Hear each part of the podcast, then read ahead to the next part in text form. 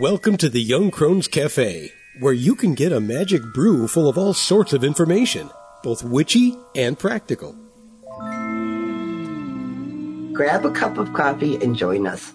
I'm Elizabeth, a wordsmith. And I'm Dave, a modern day sage. We are going to talk about various witchcraft and life topics from a slightly more mature perspective, at least most of the time. Thanks for joining us. Today's metaphysical kernel of thought is the shadow self and personal work. In psychological terms, the shadow is those aspects of ourselves that we either are not aware of or refuse to acknowledge. We all have those parts of ourselves that we are not comfortable with. They can be those so-called negative attributes such as excessive anger or procrastination, or personality traits such as shyness. Whatever they are, they are often the parts of ourselves that we do not see. There are all kinds of reasons we don't want to turn around and face these parts of ourselves. We may have gotten messages when we were young that those parts of ourselves were bad, or that we shouldn't think or act in certain ways that may have encouraged our denial. We may have learned through interactions with others that they won't like us if we display certain traits, or that they hold us back from being successful in life in some way. Society in general doesn't encourage the expression of these shadows, so we learn to lock those parts of ourselves down tightly or refuse to acknowledge they even exist. A part of the path is learning it is essential that all parts of ourselves become fully integrated into our beings so that we are healthy and more able to work intentionally with who we truly are. All the things we like and don't like are what make us human after all. It is important to remember that all of us have shadows of various sizes that follow us whether we choose to recognize them or not. Learning to live and work with personal shadows is always a long-term project. These shadows show up at unexpected times and may be of different sizes and shapes depending on the circumstances you are dealing with at the time. Your actual shadow varies in size and shape depending on the time of day and how much sunlight is available. They show up during the day, light, and may stay concealed in the evening, night. This analogy may help explain how our shadows seem so much larger and more intimidating when you focus on them directly, shining a light on them as it were. We all need to take the time to sit with ourselves, to learn about who we are. What were the messages we have received about various parts of ourselves, and how do we interpret them in the present? We have to accept that we are not perfect and never will be, and grow past refusing to see that the negatives won't hold us back from being who we are. Negatives just are.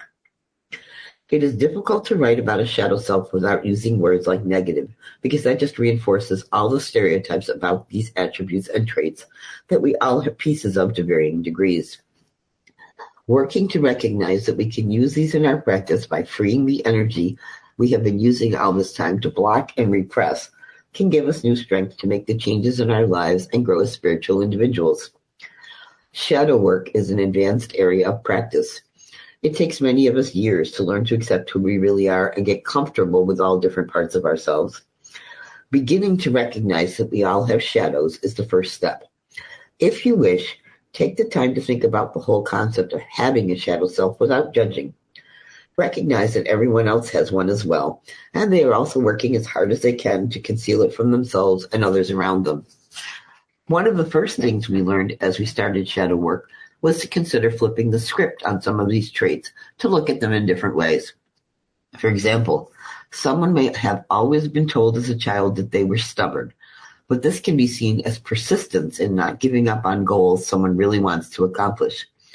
Sometimes the biggest changes in ourselves occurs when we learn to recognize that the reality may be vastly different from the messages we internalized from outside sources. Good evening, Dave. How are you doing tonight? I'm well. How are you, Elizabeth? I'm hanging in there. And happy full moon. And happy full moon. I know this airs a little bit later on. There's a little production delay, but tonight I am looking out at a beautiful, clear full moon just coming up over the trees across uh, across the way from the window. Well, you can't argue with that. Works out well considering we're delving into one, another one of the darker topics. I guess some people would think as we're well, dealing with our metaphysical kernels of thought, because we're going to talk about shadows But I'm also going to say that as part of our discussion, you just sort of reinforced it where it doesn't necessarily need to be a darker thing. It's simply a less light thing. And that'll be the teaser for some of our discussions later. I think so. I mean, I like the idea that, that the shadow is things we don't see yet or don't acknowledge for some reason as well, a working definition for one that, that was the first thing that because I, I take little notes here so we'll have stuff to talk about. And the first thing that i wrote down was shadow essentially for for people who have heard the term and talked about the term but not really gotten the essence of what it really means is those parts of ourselves that we are either a not aware of or b not capable of accepting or acknowledging, so we refuse to uh, or we repress those aspects of ourselves. Yeah, we seem to have all sorts of reasons for doing that. A lot of them seem to involve, for want of a better word, norms of behavior. Those well, that we pick up when we're little kids or as part of being at school or on the job or whatever. That's right do that or think like that or feel that way. Well, yeah, and especially, I mean, I'm, I'm, I'm sure that it's true for every generation and every generation probably thinks it's more true for their generation. But it's a case where, especially growing growing up in our Western culture, everything from, you know, big boys don't cry to good girls don't do those kind of things. Society discourages discourages non-norm or non-usual behavior and society also encourages denial. And it encourages us to say no that's not how i feel. I should feel this way because this is the way I have heard enough of my family and my clergy and my teachers and whatnot say that this is what I should be feeling. So this is what I'm going to feel. And what we've just done there is, is repressed or buried a feeling and society instead of being able to help us with that has a tendency to encourage us to just bury those things deeper. Uh-huh. So the shadows or our perceptions of those shadows get bigger. Right, right. It's not that the characteristic that we're um, trying to discuss or work on has gotten any worse, but the more times we can refer to it as negative, the more times we can refer to it in a spooky voice or call it shadow work, we're just reinforcing and making what was simply a characteristic of ours into something more than it really is. Mm-hmm. Or something negative or bad or useless. Right. And on the path, we're like, that's not how that works. You know, if we're expending all this energy to deny and block, and we can work on lessening the denial, how's that? Or unblocking some of that stuff, we get, for want of a better word, our personal energy back. So we increase our power and ability to be spiritual people that's that's something that I was going to mention and and just briefly bring up. I've I've said this to people before, but over the course of the last couple of years, I finally found myself in a place where I've stopped trying to be this Dave for this person and this Dave for this person and this Dave for this person. And the moment that I stopped all those spinning plates and let them come crashing to the ground, the first thing I noticed was how much energy I had which told me that I had freed up so much energy that I was exhausting myself with trying to keep all of those facades and all of those plates spinning. So as a result of me taking care of some shadow work, all of a sudden I have 10 times as much energy. I have considerably more compassion because after going through some shadow work of my own, I recognize that everyone literally everyone has a shadow. It's just a question of how it looks to them. It doesn't matter what your shadow looks like to anybody else but you. Yeah, exactly. And they come in all shapes and sizes. And, you know, what I, we use the analogy of light and dark. I think sometimes our shadows get even bigger in the dark because we imagine how big they are. But in the light, they can be all different shapes and sizes. It depends on are you facing it? Like, you know, how, how the sunlight, if you turn around, your shadow's there and you see it behind you.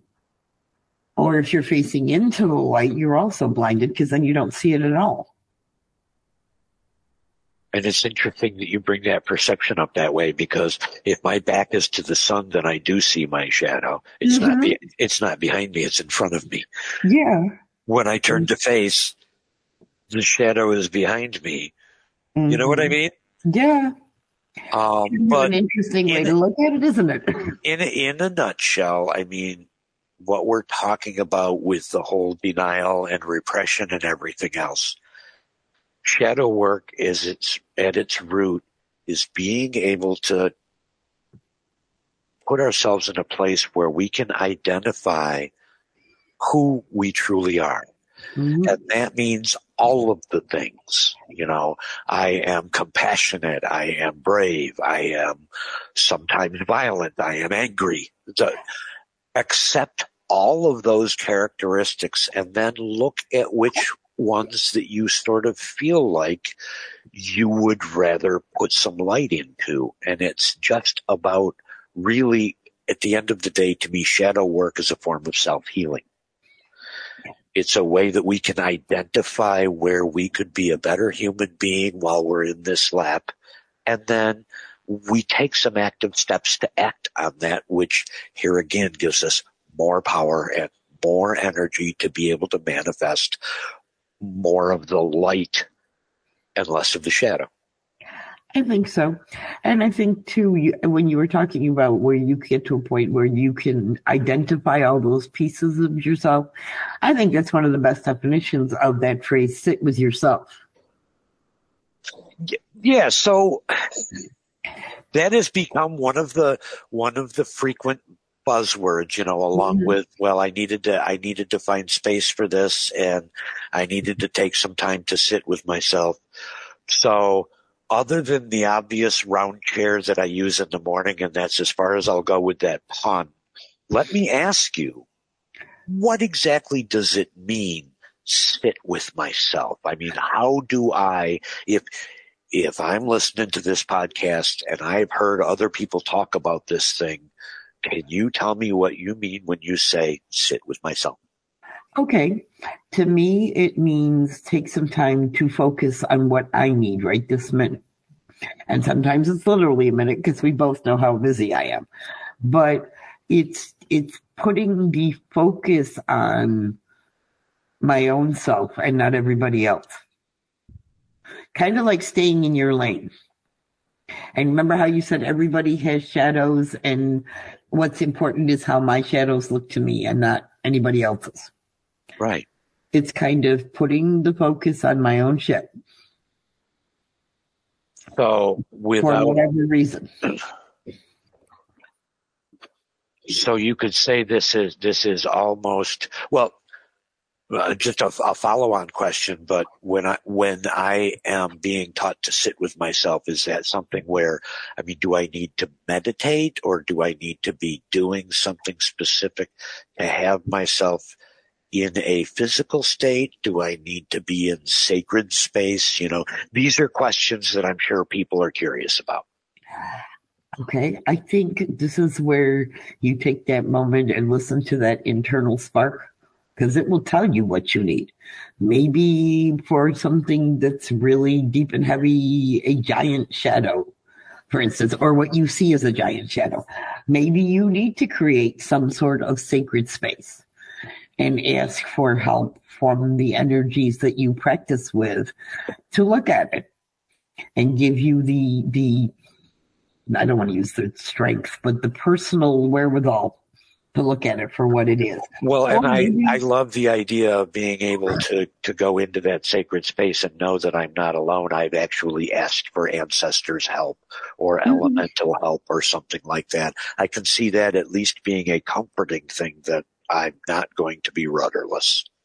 Yeah. And, and sometimes it just means turning off your phone for 10 minutes and thinking about something that's shadowy, for want of a better word, that pops into your head. You know, I don't think sometimes we get those thoughts for no reason. Well, and a, a, lot of time we're so busy thinking other things that my my whole thing with meditation is yeah, just just give your brain a break and listen to your spirit. Mm-hmm. I think that's the biggest part of it because that internal spark, for want of a better word, knows what we need to work on now or what we need to acknowledge. Or as you said, we deny and we're putting all that energy. It knows where you're putting that energy. Good point. Good point. I like the way that you said that. And it can give you the freedom, even if it's for five minutes. We are not saying you have to go off and, you know, meditate on a mountain somewhere or, you know, go on a spiritual retreat, although people do that. You have to figure out for you what sitting with yourself involves. And it's not something, it's not a one and done thing either. I well, that's just it. I mean, I think in the case, I mean, use, using myself as an example and, and during the process of grieving for Susie's passing, um, love you, sweetheart. Always love to have you here. Um, but what I think I did was a ton of shadow work scattered in moments over the period of six or eight months. Yeah. And so you could actually say that my grieving process was a form of shadow work or the adjustment process of uh, a service person coming back to the, the States and that culture shock is going to create a moment of shadow work where we're sort of sitting with ourselves and, and redefining and re-understanding and sort of re-inventorying. All right, exactly who is Dave and what do I love about Dave and what do I think I could love better about Dave? There you go. Because one of the things we talk about is very often what creates shadows within ourselves is those messages that we've internalized over the years from wherever they came. Oh, yeah. I mean, think about it. I, yeah, I, I, will. I will forever honor and love my father, but oh my God, did he install some garbage in my head. And I think we can all get to a point in our lives where we understand that. Mm-hmm. And that's shadow work in itself because all of a sudden those messages get flipped in essence. Like we talk about in, in the writing, I'm going to out myself. I was the one who was called stubborn all the time when I was a kid. My mother was convinced I was the stubbornest girl on the planet. No. No, no, no. No, not Elizabeth. No, because I wouldn't quit. You know what I'm saying? Other people would have given up long since and gone home. Amen that you haven't quit, lady. Amen that you haven't quit. Exactly. I do not have quit in me. And and but now I recognize that it's persistence. Yeah. That doesn't mean I can't shift course and try something new. Well, but I am going to persist on trying, God damn it, until I figure it out stubbornness, persistence, you know, um, trash and treasure. It's a matter of vocabulary at that point. It is a trait of yours that you will continue to carry through an effort till its end. Yes. And when and you define it that way, it actually sounds like a pretty positive and admirable quality to have. Yeah, persistent. But when we were called stubborn brats when we were a kid, we internalized that uh-huh. stubborn is shadow stuff. Exactly. No, I'm a determined son of a gun. You, you know. Yeah, yeah, and I'm going to keep finding solutions. It may not be the one that I started out thinking was the right one and persisted try, trying to reach. But as I get older, my persistence says, okay, there's a problem that needs to be solved and I need to look at multiple solutions and find the best one. Yeah, yeah. And another part of the sit with myself is I know for me, even when I've intentionally tried to do shadow work, um, you'll go in to fix one problem and you realize that you fixed three or four other problems, which needed to be fixed. But at the same time, all you did is dance around and never actually address what it was that I set out to, to work on. Mm-hmm. Um, and that's something that I think just comes with, with growth and experience to be able to recognize. Now let's, let's stay on what we decided up there in the uh, mundane realm was going to be the focus of today's deep dive into Dave. Mm-hmm. And sometimes that works. And I think sometimes I, our, our internal spark, it's like, oh, he's paying attention. Let me show him this, this, and this. Sure. Yeah. you know, you used a, you used a metaphor of sunshine, um, with the shadow, uh, in uh, the course of the reading. Could you give me more on that sun and shadow just because it seemed to be something that I would really be able to identify with? Okay, we were talking about it before. If you're looking into the light, you have a shadow. If you're facing the sunny day or the lamp or whatever, you have a shadow, but it's behind you and you don't see it. Okay. And, and when you turn around so that you're actually shining the light through you, you see your shadow. Okay and you may not see it at nighttime, but it's still there. But the idea is your shadow differs depending on focus, for want of a better word, or even what time of day it is. Well, you know, that, that that's what I was getting at. Is you had mentioned in the in the reading about time of day and how we we tend to label and think about shadow as being a static thing, but it's going to be different depending upon the time of day, the time of our monthly cycle, the time of our life, what we are going through. So all of our shadows are kind of moving targets. I think so. And and that gives and when you think about it, that gives you the ultimate power over your shadow because you you recognize that in a lot of ways we are choosing how big we make them. Yeah, yeah, good point. Or choosing to make the ones that we've carried around too big for too long, choosing to consciously make them smaller. Mm-hmm. Yes, and it, and by changing your focus, and like I said, it isn't until we turn away from facing into the light where everything is all wonderful and sunny and bright that we see our shadows. Gotcha. Now I understand the metaphor better. Yeah, it kind of works. Sure. it's, um, it's you, you, putting some of the stuff into words. You said something else in here. Um, I, am sorry. Did you did you want to cover that more, or are we moving no, on to another? So the next note that I have here is you make a statement, and I, I flippantly told you that I was going to argue this point with you. Uh, but what I want to do is just talk about it. You, you state at one point that we have to accept that, well, First off, I'm known for saying this a lot. As soon as someone says to me, you have to do this, I generally quit listening because I don't want someone to tell me what I have to do. I want someone to tell me what they have done and yeah. let me choose what is right for me. Oh, I would agree. So I sort of bridle a little bit at the have to, but to continue with the sentence, we have to accept that we are not perfect and never will be.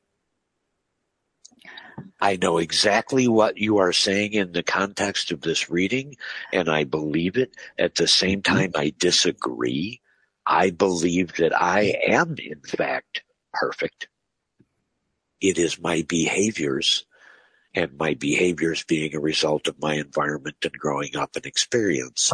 But it is my behaviors that are imperfect and it is my carbon unit with its ailments that is imperfect, but my immanent spark of the divine cannot be anything but perfect, at least the way I see it. Oh, I would agree. Okay. But what I am talking in that sense is the things you are talking about, our behaviors. Right. Thinking that we have to be perfect to be okay. Which is another one of those internal messages you get from all sorts of places. Oh yeah, absolutely. Um, you know, and starting yeah, in preschool. Yep. Starting in, now, before we get to preschool, let's be honest about that one. Well, at least at least for me and and and being a um, a smarter student and whatnot when I was younger, mm-hmm. as soon as I learned that nothing less than 95 or 100 was acceptable, oh, please. that became, without me realizing it, a load that I would carry for the next 40 years through my degrees and everything else. And even, even then I, I got good grades, but I don't obsess about having to be 100% correct anymore. And for me, being honest to everybody out there, that has been some serious shadow work for me to accept that I'm not always going to nail it and be okay that I'm always going to try my best. Oh yeah, and that's that's the different. That's, message. shadow, that's part of shadow work, you know. That's the different message. You took that standard of perfection and internalized it so long ago, and it it kept you put so much time and energy into never letting people know you didn't know something. Right. And when you realize, guess what? I'm human. And because I am human, my behaviors, my thoughts, my feelings, my body is not perfect. It does not, we're discounting that internal spark of the divine. That's divine. That's perfect. Okay. I just wanted to make that distinction. Damn it, damn it, I am perfect. It's just if we ever go back to the outside. I'll make sure to stress that point. But our basic humanness does not is not ever going to be perfect. We are never going to perceive it as perfect because we have all these shadow pieces that we wander around with.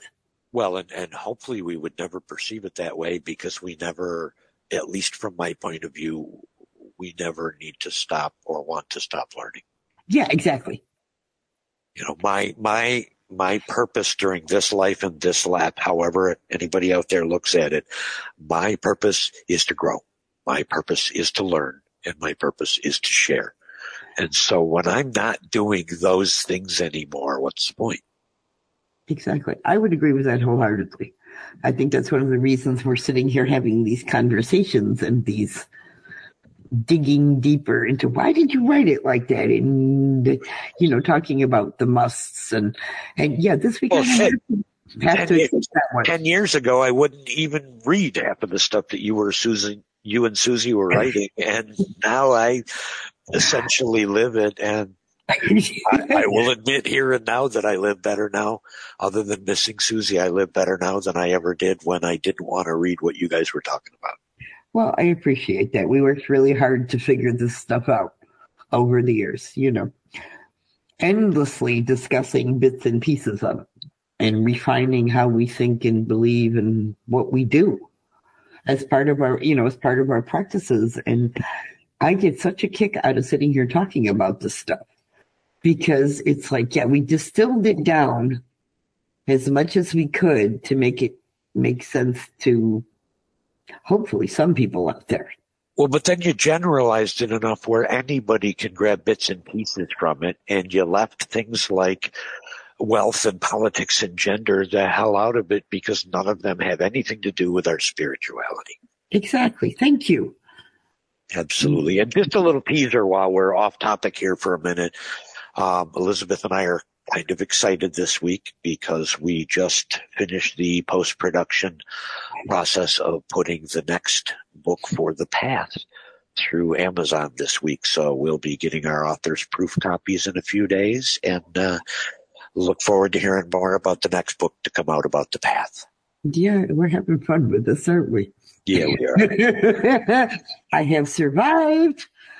Another, yeah, you got through another um, book process. This time I was a lot more involved with it. I have a lot more respect for the amount of time and amount of focus and amount of intensity it takes sometimes to be able to create something like this.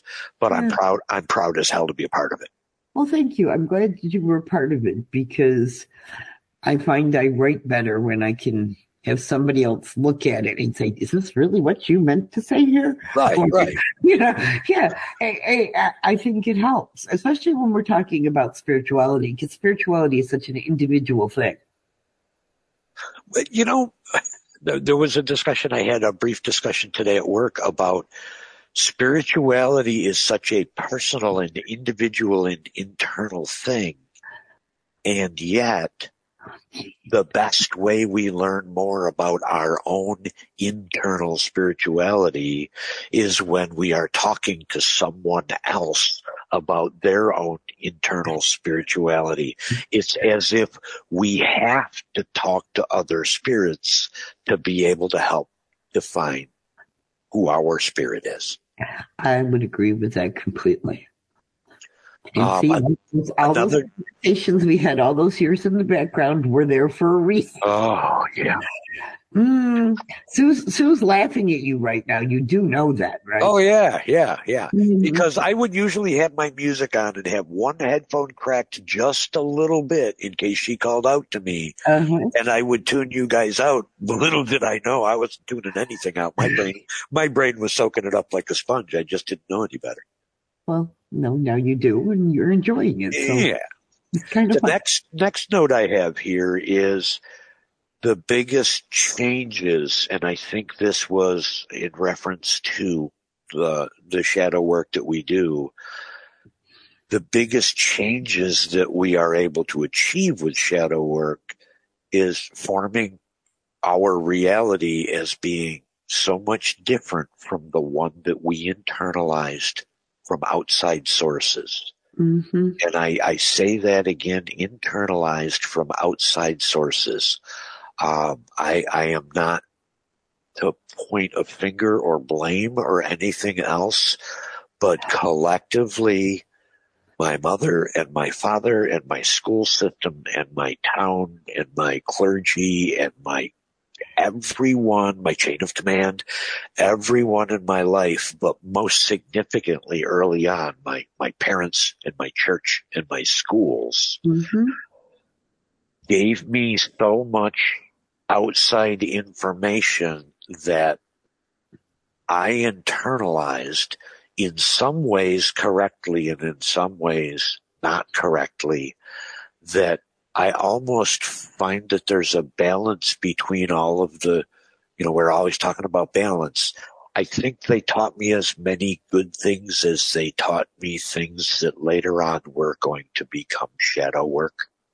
hmm I don't necessarily want to say that they intentionally taught me bad things, but they did teach me that big boys don't cry and those kind of things. And and so many of those outside sources that we didn't have the guidance as children when we internalized them we naturally internalized them. Um, for me in particular tones of voice uh, but with certain emotions attached to Mhm. these internalizations. And so shadow work one by one or collectively or whatever, the result from me has been more and more that my reality is much more in tune with who Dave is today. And my reality has come a long way different from what it was built up to be during those formative years. I would agree with that completely. I think we all get, for want of a better word, those mixed messages. Yeah, yeah. I mean, I, techni- technically, our systems are brainwashing us, which is great. Except for every good thing they teach us, they teach us some things that aren't necessarily going to benefit for us later in life, and in some cases, create the kind of trauma that ends up leading to shadow work. Sure. Yeah, well, I think too, one thing now that I'm older and have a better perspective on it, you were talking about parents and so on. And parents can only teach what they've learned. Yeah. There's, there's, there aren't, you know what I'm saying? Absolutely. They can only parent you in the way they were parented unless they've done some work on themselves and recognized that that doesn't work. The way I finally forgave my father for some things was when I was able to realize that when life handed him a multiple choice test and Mhm. all he could see were answers C and D, the page was all blurry and wet or he hadn't discovered A and B yet.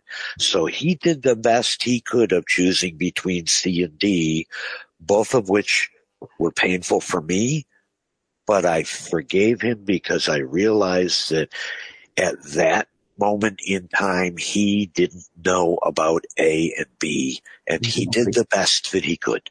Exactly. I And I've forgiven myself for some of the decisions that I've made in my own life because I can look back and say, for the information that I had available at the time, I And- did the best thing that I could do at the time.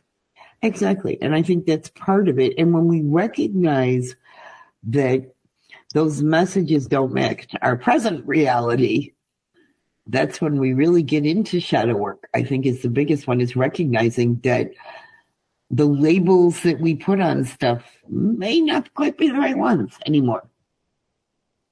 Well, and I'm I'm stunned now that I do the kind of work that I do. I'm stunned by the amount of people that are doing shadow work and they don't really even realize that that's what they're doing. I mean, I, I, I have a couple of friends that are going through some very, very, very intense trauma right now and they're walking through it and they're learning from it and they're doing shadow work right and left. They just don't necessarily see that for what they're doing because they're too busy trying to keep put one foot in front of the other. Yeah. I don't think sometimes too that we necessarily have to have a focus on shadow work. Yeah, well, and that's exactly what I'm saying. Is sometimes we're doing it without doing it. It's just happening as a part of our progression in life. Sure. Yeah, I would agree. You know, and sometimes that's when, like you said, we we suddenly wake up and we've got more energy, and we're going, "What the hell happened?" And then we realize that we put some of that stuff down, or we've integrated and accepted those parts of ourselves. Right, right. And on that integration, I was, I was just inspired with kind of an idea just as sort of a mental exercise. But earlier on, we were talking about who we truly are is all of the things, you know, mm-hmm. all of our personal characteristics. So I, I would say, uh, you know, looking at my other page of note here, which is stubbornness versus persistence. How about as an exercise, a person could write down seven or eight of those things that they think are negative or detrimental, like stubbornness and things like that. Write down a list of seven or eight or ten of them and then play the stubbornness versus persistence game and see if you can look at that characteristic that you have claimed is yours, mm-hmm. but in mm-hmm. a negative connotation look at their characteristic and see if there's a way that you can see it in a positive light or in a positive connotation. And that in itself might accomplish some shadow work simply by reversing into saying, Oh, I'm a, you know, I'm, oh, I'm a fat old guy. Well, I'm not fat. I've lost 60 pounds. I'm not old. I'm still in my fifties. And so I'm pretty damn healthy for my age. There you go. And take take some of those words that we use against ourselves, you know, stubborn or cranky or lazy or poor or whatever. And you know, I'll use poor as an example, although I usually stay out of money and politics. But mm-hmm. if I wrote on my list poor, I could look at that and say, I'm not obsessed with making every penny that I possibly can with every moment that I have. I'm comfortable living with a roof and being who I am. So no, I'm not poor. I'm not money obsessed. I'm not trying to play this treadmill game of societies trying to be better and better and better. I'm comfortable with I am. Stuff. Yeah yeah. So, sometimes being poor just means, I mean, technically the Dalai Lama is poor, but I, I would argue that he is the wealthiest soul in, in the world right now. Exactly. So I yeah, like just an idea of taking some of those shadow words, mm-hmm. if you will, and just looking at them and trying to see if there's a, a stubbornness versus persistence kind of um, positive analog to them. Yeah, flip the script, like we say. Right, exactly. Yep. Flip the script because suddenly now that stubbornness, okay, if I wasn't stubborn, I probably wouldn't be where I am. Amen. Because nobody told, nobody told me I couldn't. I, you're stubborn? No, I persisted, and so when I started writing books. And that was just, damn it, I'm going to set aside, you know, 15, 20 minutes every day at this time and produce something come hell or high water. Now that might be seen by some as stubborn. But here, but but here you are, five or six books into it, and a, a podcast, and a Patreon, and a Discord, and a website, and coffee mugs, and I'd I'd say you made a pretty good change there. I think so, and and I, you know, it has awakened dreams in me that somewhere I buried 50 years ago in terms of I always wanted to write. Your Mm. book, your book, A Witch's Poetry, which shameless plug, but it's available on our website through Amazon. Um, again, that's A Witch's Poetry by Elizabeth Chapman. Your book has inspired me to take the advice that people have been telling me for years that I ought to write a memoir. And I've started to block down and outline some ideas for what will eventually be my own book of prose. So you have inspired me. We'll see and see.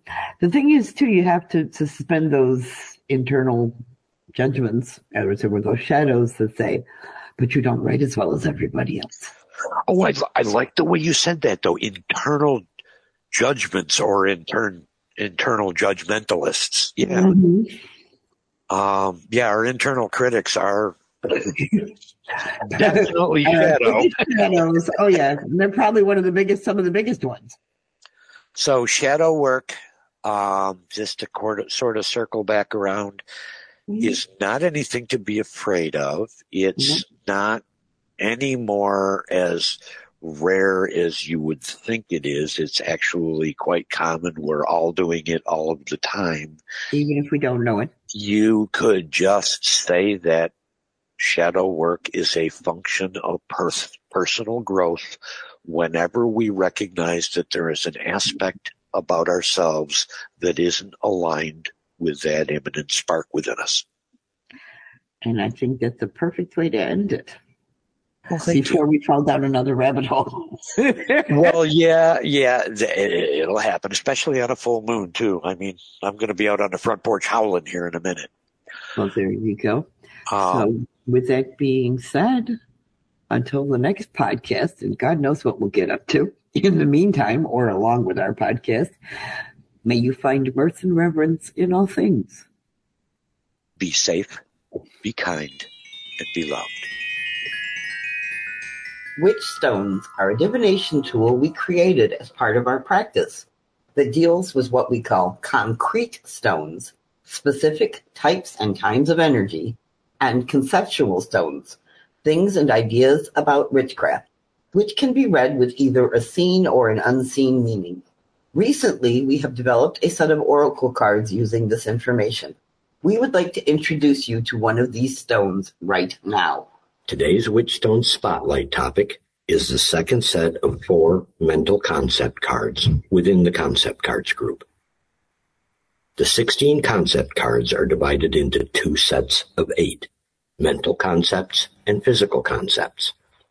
Each set of eight has a two colored border relating to both the elements and to the concept of as above, so below, and as below, so above our mental concepts move from above to below with white or air on top and black or earth on the bottom. The air element is associated with thoughts and ideas, which lead to the earth element where some type of personal development takes place. While we've already talked about the individual characteristics of these first excuse me, of these four mental concept cards. Today we're looking at how they can relate to the concept types, mental or physical, the energies, projective and receptive, the corresponding time of year in our year cycle, the corresponding moon phase, and the type of thoughts to process for those on the path. So our second four mental concept cards are layers and levels, witch blood, spirit hand, and the X.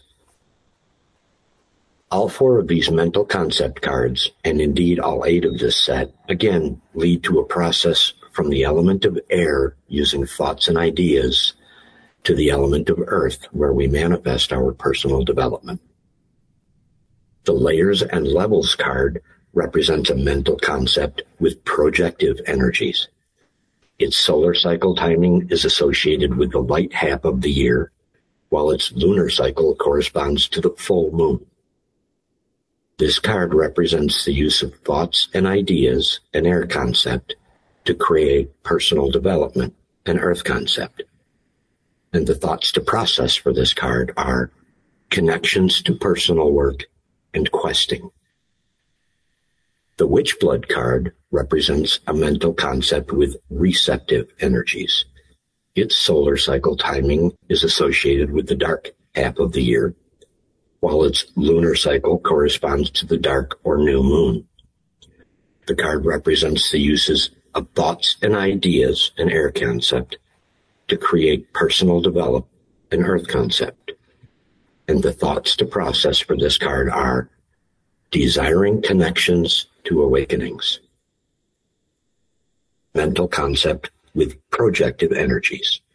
Its solar cycle timing is associated with the light half of the year, while its lunar cycle corresponds to the full moon. This card represents the use of thoughts and ideas to create personal development. The thoughts to process for this card are desire to working on finding connections. And the X card represents a mental concept with purely neutral energies. Its solar cycle is associated with both the light and the dark half of the year. Its lunar cycle corresponds to both the dark or new and full moon. The card represents the use of thoughts and ideas, an air concept, to create personal develop, an earth concept. The thoughts to process for this card are unknown to stillness. They all, all four of these cards represent the use of thoughts and ideas to create personal development. And each has its own unique thoughts to process, which lead to the lessons within. Our Witchblood card is a mental concept with receptive energies corresponding to the dark half of the year and to the dark or new moon. The layers and levels and spirit hand cards are mental concept with projective energies. They correspond to the light half of the year and to the full moon. And the X card is a mental concept with purely neutral energies. It corresponds to both dark half and light half of the year. It corresponds to both dark or new moon and to the full moon. Before we go, we would like to present you with a tip or trick or witchy hint. Just something to make your day go better because we live in a mixture of the magical and the mundane. Today's tip, trick, or witchy hint discusses the idea that timing is everything, or is it? Many witches who perform spell work attempt to match the time of their spell to its intent or for the type of energy required as a correspondence. One of the most common timing correspondences is, of course, using that old lunar cycle.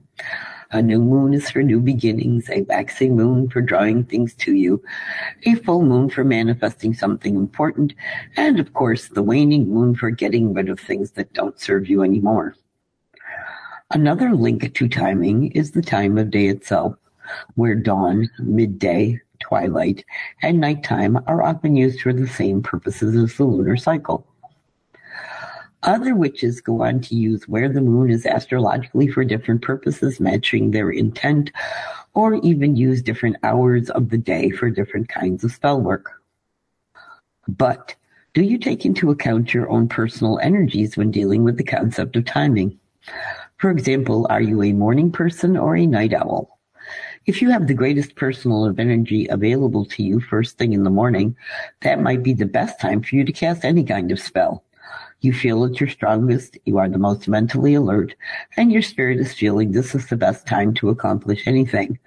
There is no point trying to stay up late at night for a particular late night hour or to have that full effective nighttime if you can't stay awake to do what you want to do.